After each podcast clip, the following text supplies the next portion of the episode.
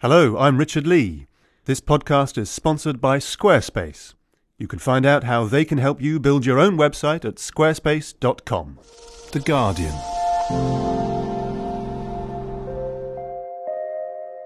I thought, wow, what a great idea for a murder mystery. Hello, and welcome to the Guardian Books podcast. This week we're investigating our fascination with the world of crime in fact and fiction. We talk to the best selling novelist Donna Leon, get the lowdown from an indefatigable chronicler of noir, and shoot the breeze with a writer who's made a career out of consorting with real life criminals. I once saw him in a pub where I was meeting him, and he was reading Virginia Woolf's To the Lighthouse. And I mentioned this to another who's still alive, so I won't mention his name, bank robber. And uh, I said, Oh, I saw Bobby King in the pub the other day. He was reading Virginia Woolf's To the Lighthouse. And he said, Hmm, not her best.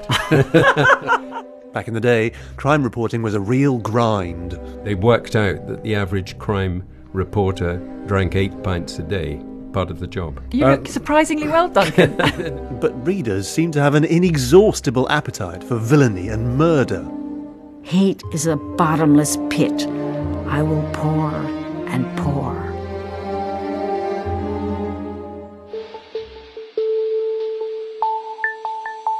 This week's inquiry begins very close to home.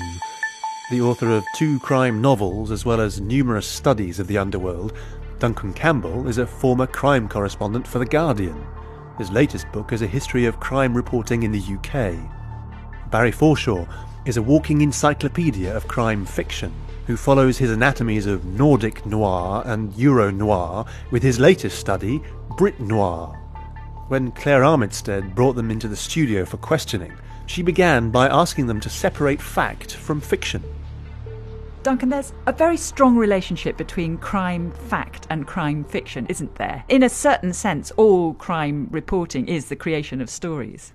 Yes, you're, you're absolutely right. And I think there is a fascination both amongst criminals and amongst police officers with fictional crime as well. They kind of see themselves playing the part of either the, the master criminal or the uh, super detective, the super sleuth. And so I think it's often struck me that when you're covering a trial or a crime, it's, it's very similar to what one might have read in crime fiction. And even if you take the adjectives that are attached to criminals, like mad Frank Fraser, you, you make a point about the usefulness for certain criminals of having words like mad attached to their name. Yes, there were a lot of mad ones, the mad Teddy Smith and Frank the Mad Axeman Mitchell and, and so on, and it was a very handy name to have. And I think almost all famous criminals got a nickname attached, sometimes that they didn't want. Peter Scott, who was a famous cat burglar, was often called a master criminal and he, king of the cat burglars and so on. And he used to say, uh, "Well, I'm more of a master idiot than a master criminal because he ended up spending so much time in behind bars." And were these nicknames made up by the criminals themselves or No, by the crime reporting fraternity? Usually, quite often by the crime reporters or by the police, and some of them were very tortuous, like Wally Probyn, who was Angel Face Probyn in the 1950s. He was a great escaper. He escaped, I think, 19 times from prisons. And the police tried to call him the Hoxton Houdini, but it never caught on. But I noticed that you referred to the Hatton Garden burglary that took place.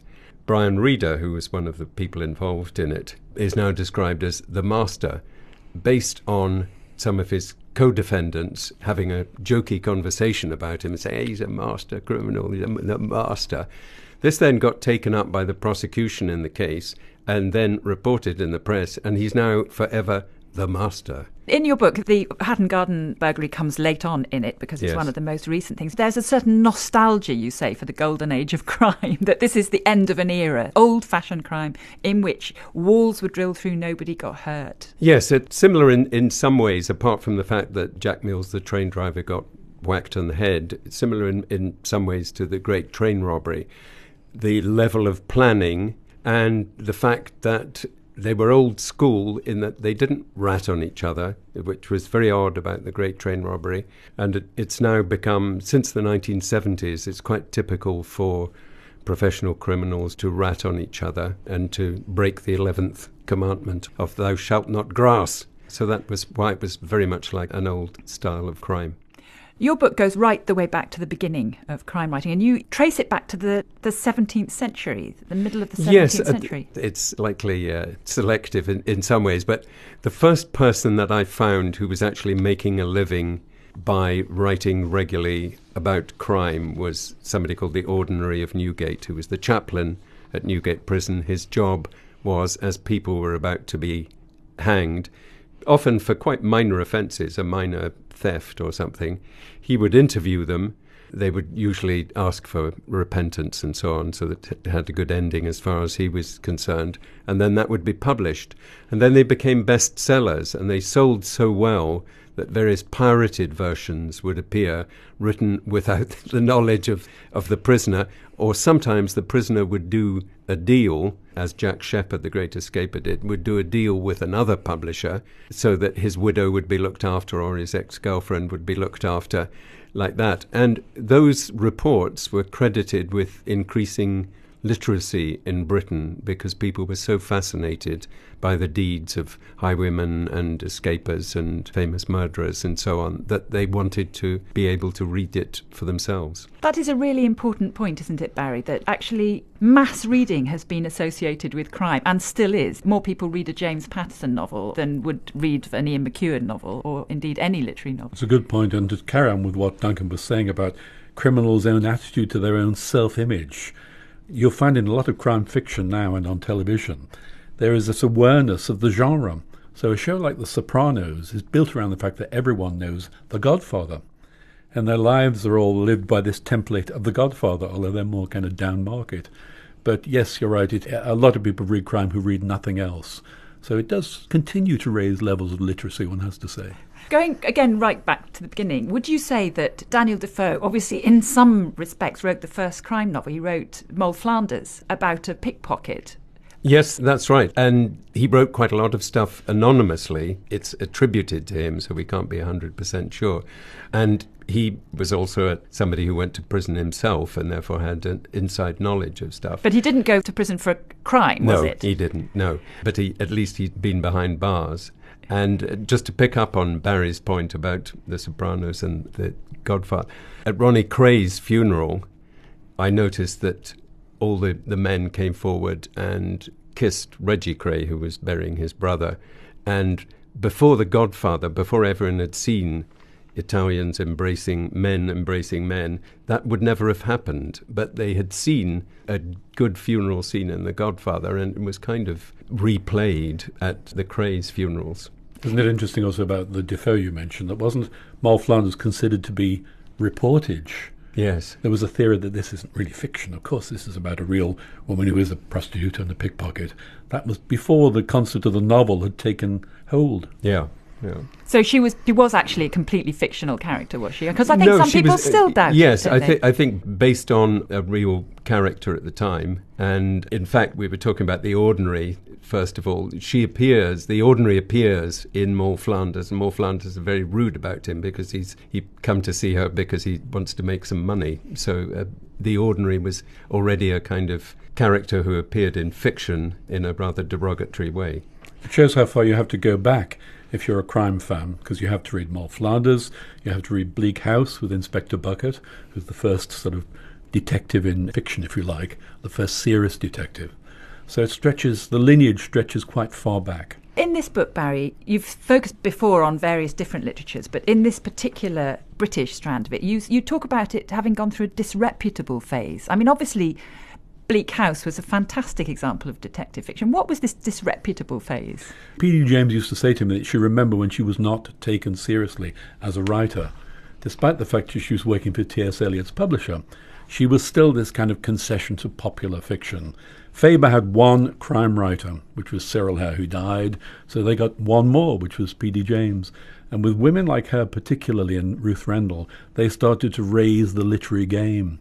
And with her particularly, you started to treat crime fiction as literature. Before then, it was penny dreadfuls, shilling shockers. That was generally the thought. But you, you're also quite rude about some crime writers. You don't rate them all, do you? I mean, there, there are an awful lot of them now. It's the thing Yes. that people aspire to because that's where the big bucks are, or so people think. When I did Nordic Noir, I asked Håkan Nesser about the Scandinavian crime wave. He said the problem is that you only see the good stuff. All the good stuff is translated. We have just as much crap as you do, but it's not being translated. Maybe it is now. Now there is such a thirst for new Nordic noir. Some not so good authors are being translated along with the Henning Mankells and Karin Fossums and people. There's still a lot of rubbish out there, one has to say. One thing that emerges very clearly from both these is that, as central to the tradition of crime in whatever, whether it's true crime or fictional crime, are the figures of the policeman or woman more recently and the reporter. They're absolutely part of the persona of this. Duncan, this has a, a very old tradition behind yes, it. Yes, I mean, the reporter crops up quite often in, in crime novels as, as well as in real life. I mean, Edgar Wallace has reporters in some of his fiction, and Edgar Wallace was a crime reporter himself for the Daily Mail before he realized he could make a slightly better living knocking out.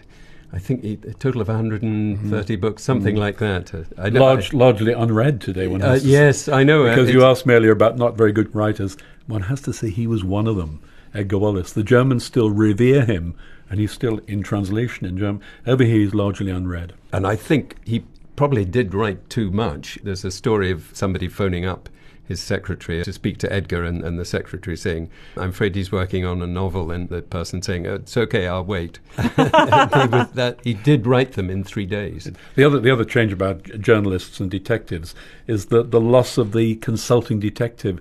We're not really interested in private eyes anymore. We don't accept the consulting detective like Sherlock Holmes. So we do have something like The Girl with the Dragon Tattoo, where the central male character is a journalist. Yes. We kind of buy a journalist now, even though most journalists don't get into quite as much trouble as Mikael Blomkvist did in The Girl with the Dragon Tattoo. Is that something that happens a lot in UK fiction as well, or is that particular to the Dragon Tattoo? It's largely that because what absolutely rules in British crime fiction at the moment is the police procedural and usually with a damaged alcoholic copper, male and female. That kind of rules the roost now. Although the great thing about the British crime genre is how protean it is. It's changing. It's now domestic noir. It's now griplit. It's now the unreliable narrator. It's all happened before. Everything is cyclical. But at the moment, the most popular crime novels are still featuring a detective, middle aged, male or female. Can we just go back to? I know this this question will really irritate you, but is this noir? What do we mean by noir? I think of noir as being a particular aesthetic, a particular palette. And a lot of some of the books that you write about aren't of that palette. You spotted that, Clay. well, How do you justify yourself? I, I, contacted people like Alexander McCall Smith uh, through his agent saying, would he mind being in a book called Noir? Because Alexander McCall Smith is definitely not noir. They are essentially cozy crime. And I thought, in order to get everybody in, I'm going to make the word noir mean crime.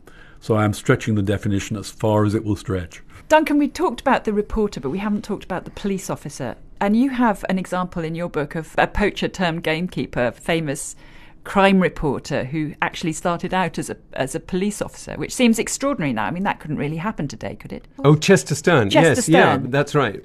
He wasn't a police officer. He was he was a press officer at a Scotland press officer Yard. at Scotland Yard, which is almost the same thing. Yes, employed by uh, the Brian police. Hilliard, who used to edit Police Review, was a police officer and then switched over and, and did some terrific work at Police Review. Chester Stern, who was the head when, when I started doing crime, Chester was the head of the press office at Scotland Yard, and then he was hired by the Mail on Sunday to be their crime correspondent. So he had lots of inside sources. Nowadays, I think you'd find that very unlikely. I mean, relations between the police and reporters have completely broken down, certainly um, in terms of the Metropolitan Police, Scotland Yard, and reporters post hacking, post Leveson, post the arrests of lots of journalists. It's very difficult for any police officer or de- detective to be seen now with a reporter having a drink, which was standard practice 20 years ago, 10 years ago, even. That's paint, all changed. You paint this picture of a rather sort of junkety, well, quite quite an, an exotic lifestyle that you led, among well, other people. You because you were friends with the police, and you also friends with some of the robbers, weren't you? And yeah, well, friends. Yes, yeah, commas. no, exactly, friends. No, some I mean, of them. You've been invited to some of the best funerals in history, haven't you? I mean, as in life, you know, there's lots of lots of people that you you become friends with and you like and trust, and others that that you don't. Were you the only uh, person at these funerals without a scar down your face? John Weeks, who I interviewed, it was the telegraph man in the '60s and onwards said that they worked out that the average crime reporter drank eight pints a day. Part of the job. You look uh, surprisingly well, Duncan. no, I, w- I was at the limp end of this. That's the difference with the British crime writers, particularly. Generally speaking, they're a fairly abstemious bunch these days. Mm-hmm. Even people like Ian Rankin, who writes about an alcoholic copper. They're, it's a much cleaner lifestyle we have, like journalists, of course. Journalists have cleaned up their act, have they not? They have, they have. Whereas the great tradition of American changed. crime fiction is, is generally alcohol. So the great masters, Dashiell Hammett and uh, Raymond Chandler, are alcoholics. Yeah. I don't think we ever really had that tradition. Certainly not among the women writers over here, and and women still largely rule the roost. They did in Britain's golden age, and they largely speaking still do today. Do you think that there's an element of nostalgism in crime fiction, in, especially in UK crime fiction, that these detectives are all children of the Education Act, aren't they? They're sort of enabled, slightly embittered people who were once creations of the welfare state Well, actually, in a way, with a bit of a chip on their shoulder. crime fiction is kind of a snapshot in most countries of an earlier era. If you look at the Scandinavians, most of the writers are children of 1968. People like Henning Mankell, who believed that society could be changed by a revolution, the corrupt Swedish state would be overthrown. And that's the tradition over here is, is slightly different. But crime fiction functions on that level, the nostalgia level.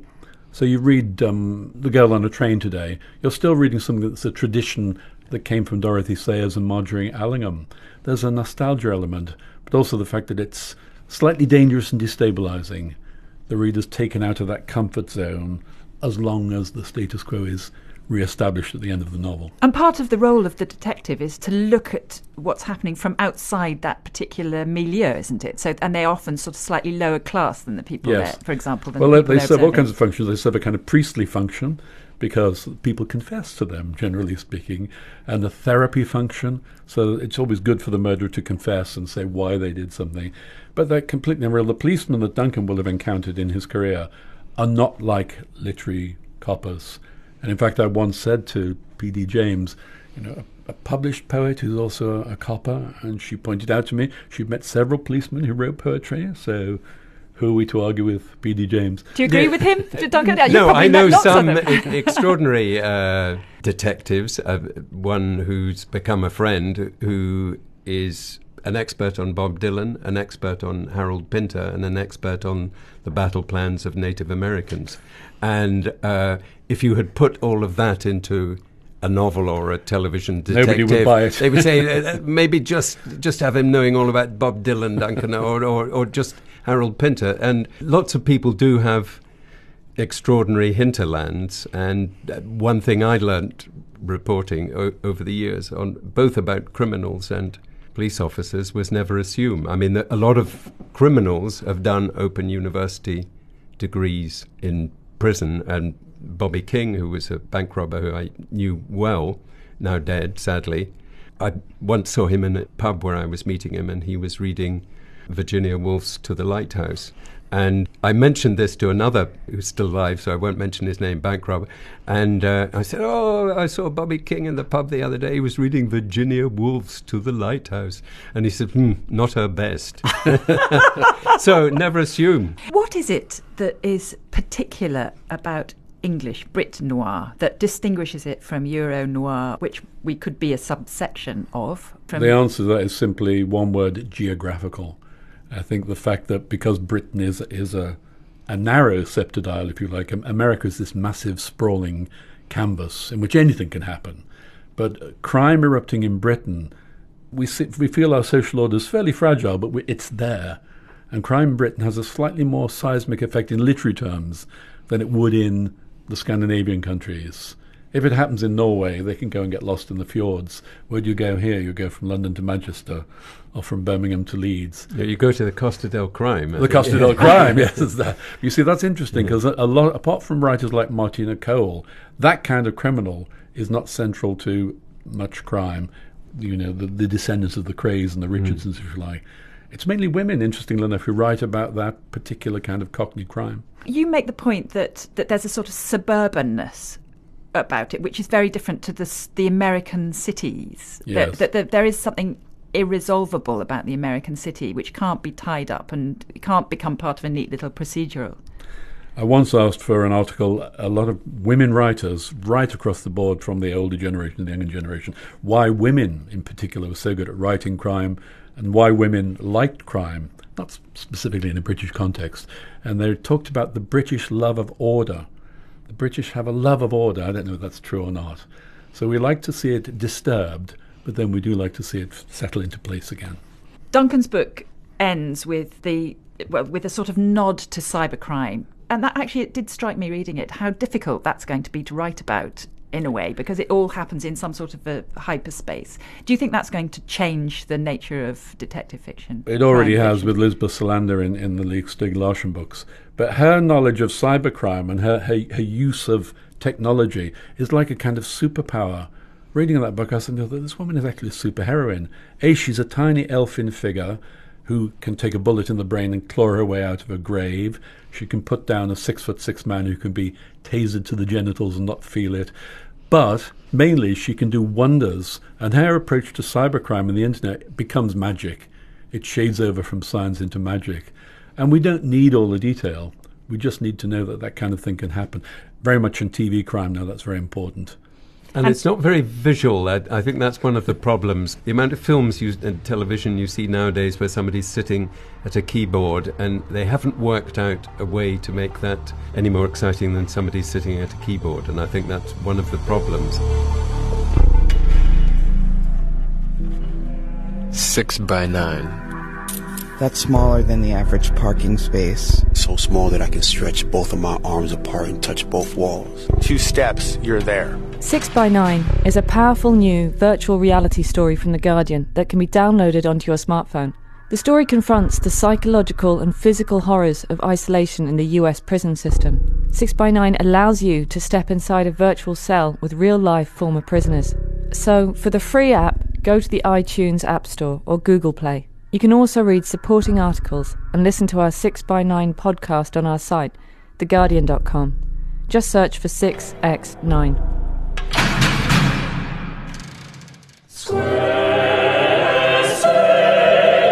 This Guardian podcast is supported by Squarespace. If you want to build a website, you have many options. But if you want to build it beautiful, there's only one.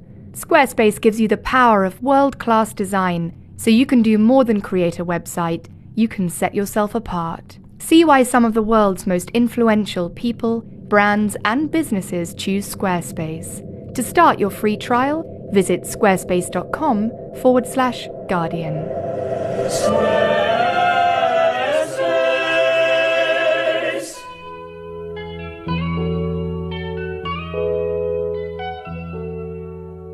Donna Leon's Venetian sleuth, Commissario Guido Brunetti, has been following leads all over the city for a quarter of a century, hopping onto Vaporetti, skulking past ancient palazzos, and stalking down murky alleys. Venezia che muore.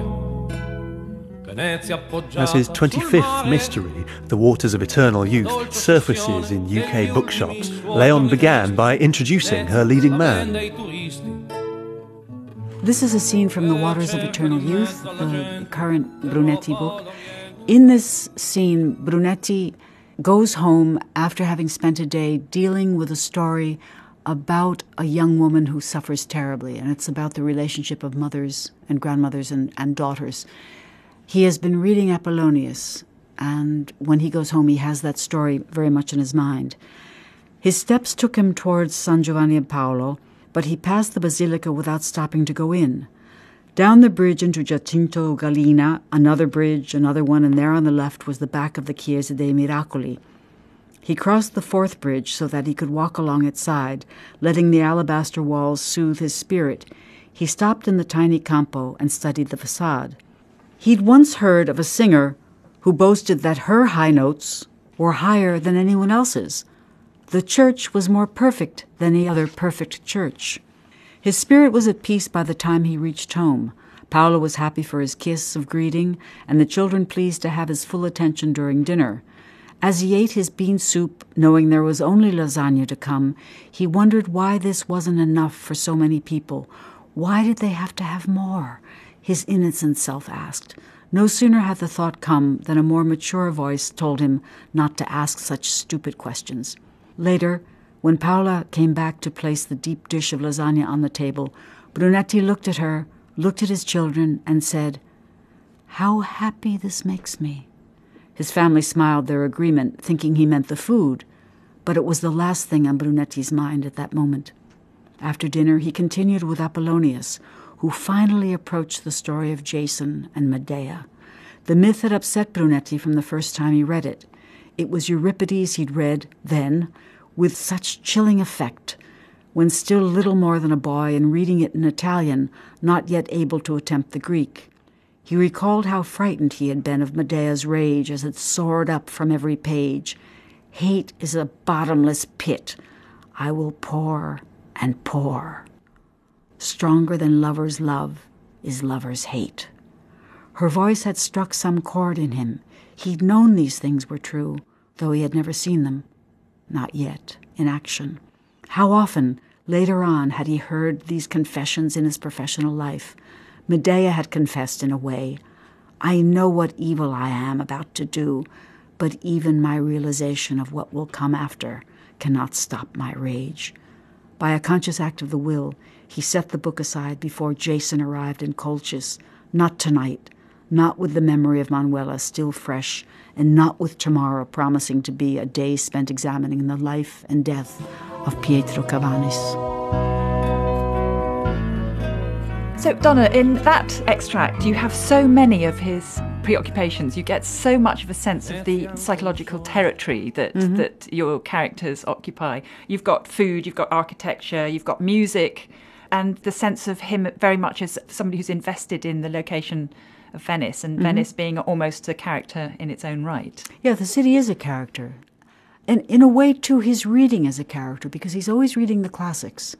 And he always finds a way to make them apposite and make them timely. And very often in the books, I'm surprised at how he manages to do that, how he manages to be reading Cicero or Pliny and it's current. It has to do with the thing that he's dealing with. And I think this is suggestive of the intelligence that he has. I'm really interested in the way you're talking about him now. You, you say you were interested in the way he manages to do that, but mm-hmm. he's your creation. So it's you manage to do that. But I have a sense the way you inhabit him and he inhabits you, it's a relationship that's gone on obviously for 25 years yeah. or more, 25 books. Mm-hmm. It's like he's a real person to you. Well, he's not, but he's a very malleable character. I can make him say and do what I want. The line is very unclear between where what I want to say and what he wants to do lies. But I, I feel particularly at ease with him, and I sort of intuitively know what he will do and what he will say and how he will react to various circumstances. The big difference, there are big differences between you and him. You're female and American, and he is Italian mm-hmm. and a policeman. You're an mm-hmm. academic, he's a policeman. Yeah. So, how did you presume ever to inhabit the mind of Commissario Guido Brunetti, a Venetian policeman? Well, we live in a male world. The model of the world that we all have about us is male. And so I think it's very easy for a woman to pretend to be a man. Far more difficult is it for a man to pretend to be a woman. Leo Tolstoy pulled it off with Anna Karenina, but I don't think many writers fail to think the way a woman does. They think like men, like this guy who wants to be president of uh, the Philippines, who thought nothing unusual at saying in a press conference that when he saw the dead body of a woman who had been murdered by terrorists in the Philippines, he wanted to rape her too. He said that in public. And I, I would offer this as a suggestion of the difference between a male mentality and a female mentality. So I think it is, it is easier for a woman to think the way, or to imagine the way a man thinks than it is for a man to imagine the way a woman thinks. Because this guy is absolutely obtuse that he would think he could say something like that and not offend people. You set him in his family, and they're very, as we saw in that scene, they're very important to him. But he has very important women in his life. Mm-hmm. He has his wife Paola, who mm-hmm. we see there serving food, and also his mother-in-law, mm-hmm. who, who is sort of threaded through the novels and yeah. has become more and more fascinating in her own right. And she is the person who sets this particular plot in motion. Yeah. She does with the help of her friend, but I think that these women are women whose intelligences and whose sensibilities he respects profoundly. And he's not afraid of asking them for or listening to their advice or their opinions. And he's married up, hasn't he? He's he's, he's married up. Yeah, he's married into the aristocracy but, and into uh, enormous bottomless wealth. And he was a poor boy who yeah. remembers his who remembers very his different childhood. He hasn't rewritten his past or uh, rewritten his past. Paola is, is, bigger in this novel than she has been in others, isn't she? I really like her. Yeah, here. because she understands this horrible situation, because it's a woman who is suffering, and perhaps that brings out some sort of maternal interest on her part. So tell us about the situation. The situation is that a young woman who is now 30, when she was 15, fell into the waters of a canal. And when she came out, when she was pulled out some minutes later, she had been under the water so long that the oxygen was cut off to her brain. And so she was damaged intellectually by this experience. She went in 15 and she came out 7 or 8. The book is vague about that. And the book, all through, shows a kind of grotesque reality in what it is to have eternal youth. We live in a society which worships youth and thinks that we should all try to be more youthful, youthful, youthful. And here we have someone who has achieved eternal youth. She's always going to be seven years old. And there's nothing more horrible than that. So, in a way, one sees the possibility that maybe eternal youth is, is a curse, not a blessing which is a very classical theme. Yeah, forever. But in, in the classic tales, like the Struldbrugs in the third book of Gulliver, and in the Greek myth, I think it's Endymion, people have asked for eternal life, and they've forgotten the codicil of getting eternal youth. And then you see the horror visibly, because you see these, these rotting things on the carcasses on the ground, which are eternally alive people who are 212. In her case, it's much more difficult to see the horror because you see this beautiful young woman. I was a sly devil to make her beautiful and, and, and sweet and charming. So you overlook at the beginning the horror of her situation, that she is eternally young. And one of the results of this particular scenario you've chosen is it's it, it's almost not a whodunit anymore, is it? It's it's sort of like you're over halfway through the novel until you find whether there is actually a, a crime yeah. involved. Yeah. Because we don't know. We don't know whether she just fell in or whether she was pushed or what happened. So the suspense so there are two suspenses. There's a suspense of whether she did fall in or whether she was pushed in. Did she fall or was she pushed?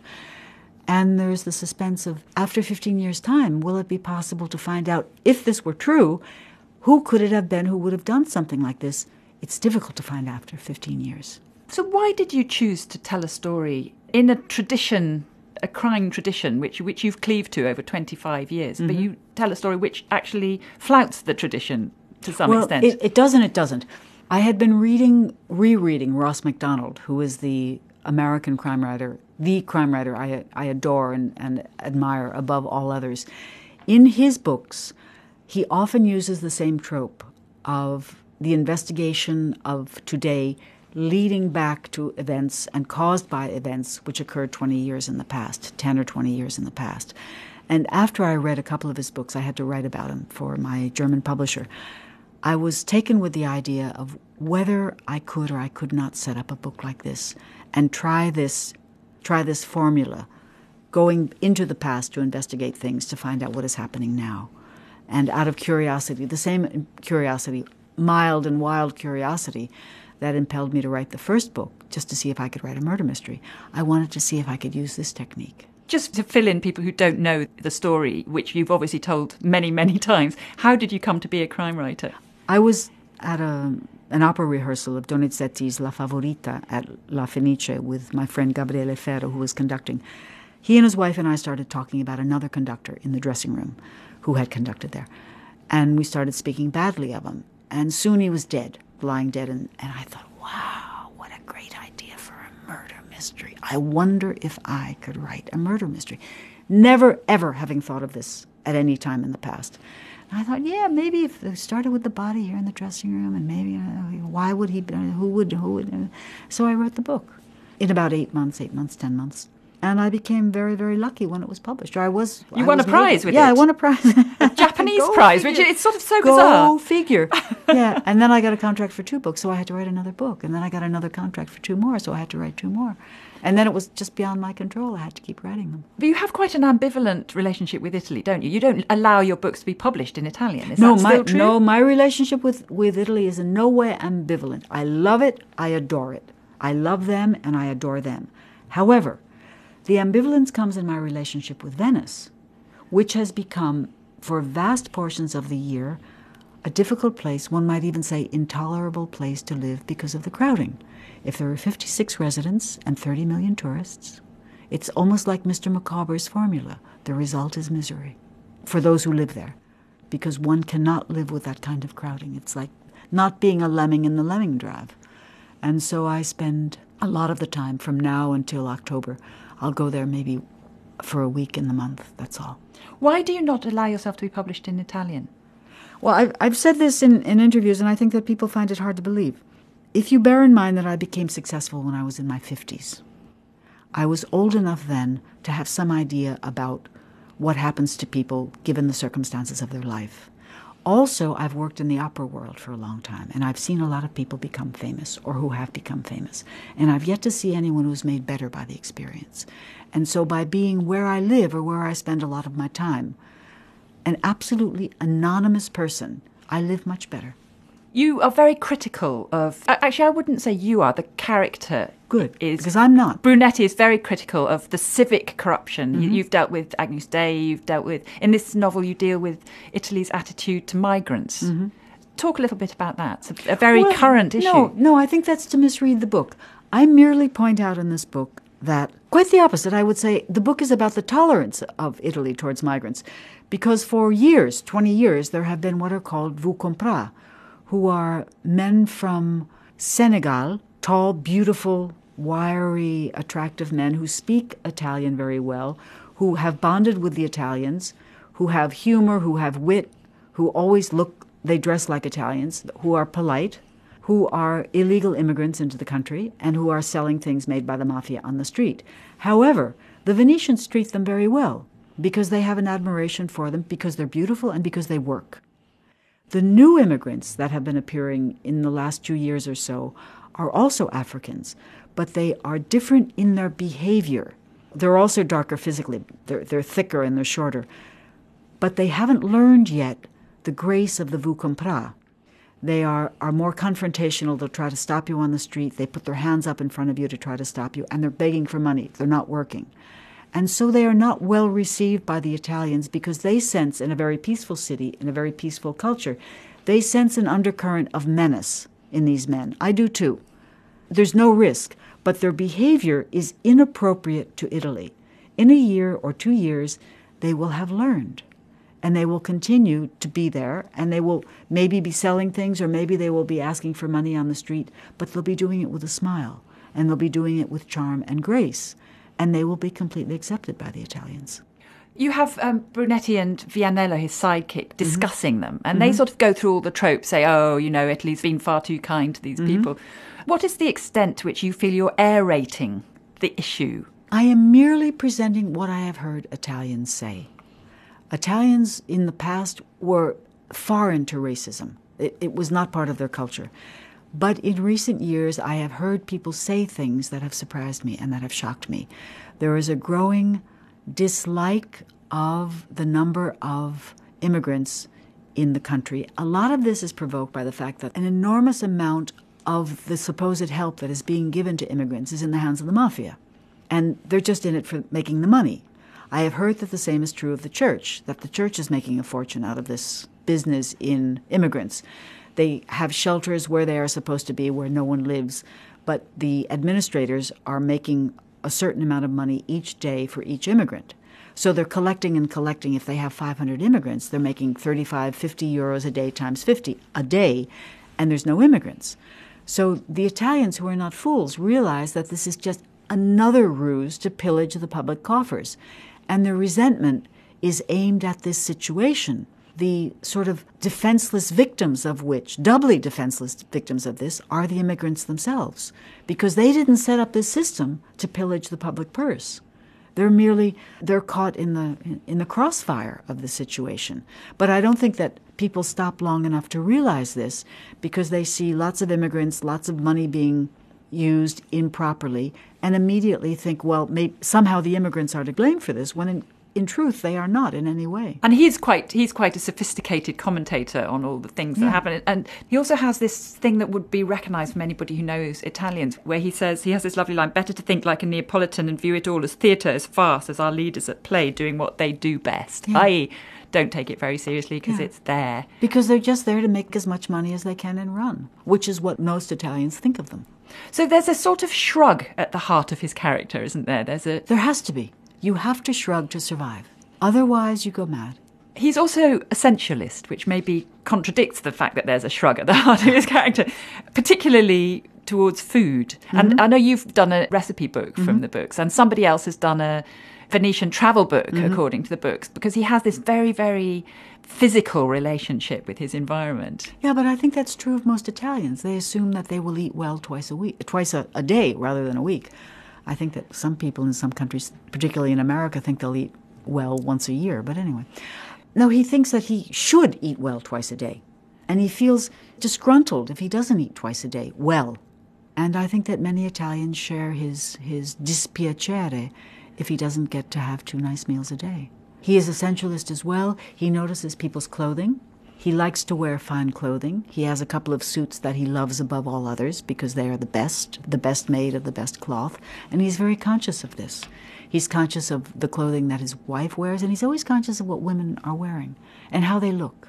But he's an Italian, so he is he has a kind of a sophisticated sensibility towards beauty of any kind. You've taught in English language university in Italy, was it? No, it was an American university. And sorry, I meant English language. I meant Yeah. not not English. An American university in Italy. You Mhm. have, but you obviously have Italian friends who Yes. presumably read you. Do they Some- read you yeah, in. English? I mean, what is My- your relationship with your Italian friends? My best Italian friends, Franco and Roberta, do not read English, so they haven't read the books. Although I've got lots of ideas, and Roberta wrote the cookbook. I always ask Italians who have read the books in English or German or whatever they've read them in, French or, or Spanish, if what I say about Italy is true, because I don't care whether they like them or they don't like them. I ask them if what I say about Italy is true, and everyone has said yes. And I ask if my enduring love and respect for the country and the people comes through. And they have said yes. And that's enough for me. If a person wants to read really savage criticisms of Italy, read the Italian writers. And I become, I don't know, the books become Bambi in comparison to what the Italians say about the country and about the system. You've written one a year for 25 years. Yep. Are you going to go on? Do you think you could ever get tired of him? I will answer that question only by correcting your numbers. I've written 26 in 26 years. The next one's finished. So you're always one ahead of. As a, a kind of favor to my publishers who have been so good to me. The least I can do is give them a book by the 1st of May, so they have eight months to work on it. So you've written 26 in 26 years. How many more are we going to expect? Or might you oh. suddenly decide to branch out and make Paola the centre of a story? No, I thought I might write romance. Because I've always wanted to use the phrase, he tore the silk blouse from her back. no, I, I'll continue to write them as long as they're fun. And writing them now is still enormous laugh out loud fun for me. And as long as that continues, I'll continue to write. When and if it doesn't continue, then I'll stop. Because to continue to write under those circumstances, if I didn't like it, it would be profoundly dishonest to continue to write. Donna Leon's The Waters of Eternal Youth is published by Atlantic in the UK and William Heinemann in the US. Barry Forshaw's Brit Noir is published by Pocket Essentials, and Duncan Campbell's We'll All Be Murdered in Our Beds is published by Elliott and Thompson. Next week, we're getting into the swing of the festival season with reports from Lahore and Trinidad. You can find more literary discussion on the Guardian website, on iTunes, SoundCloud, or via your favourite podcast app. Just search for Guardian Books Podcast. Until then, from me, Richard Lea, and our producer, Susannah Tresilian, see you next week. For more great downloads, go to theguardian.com slash audio.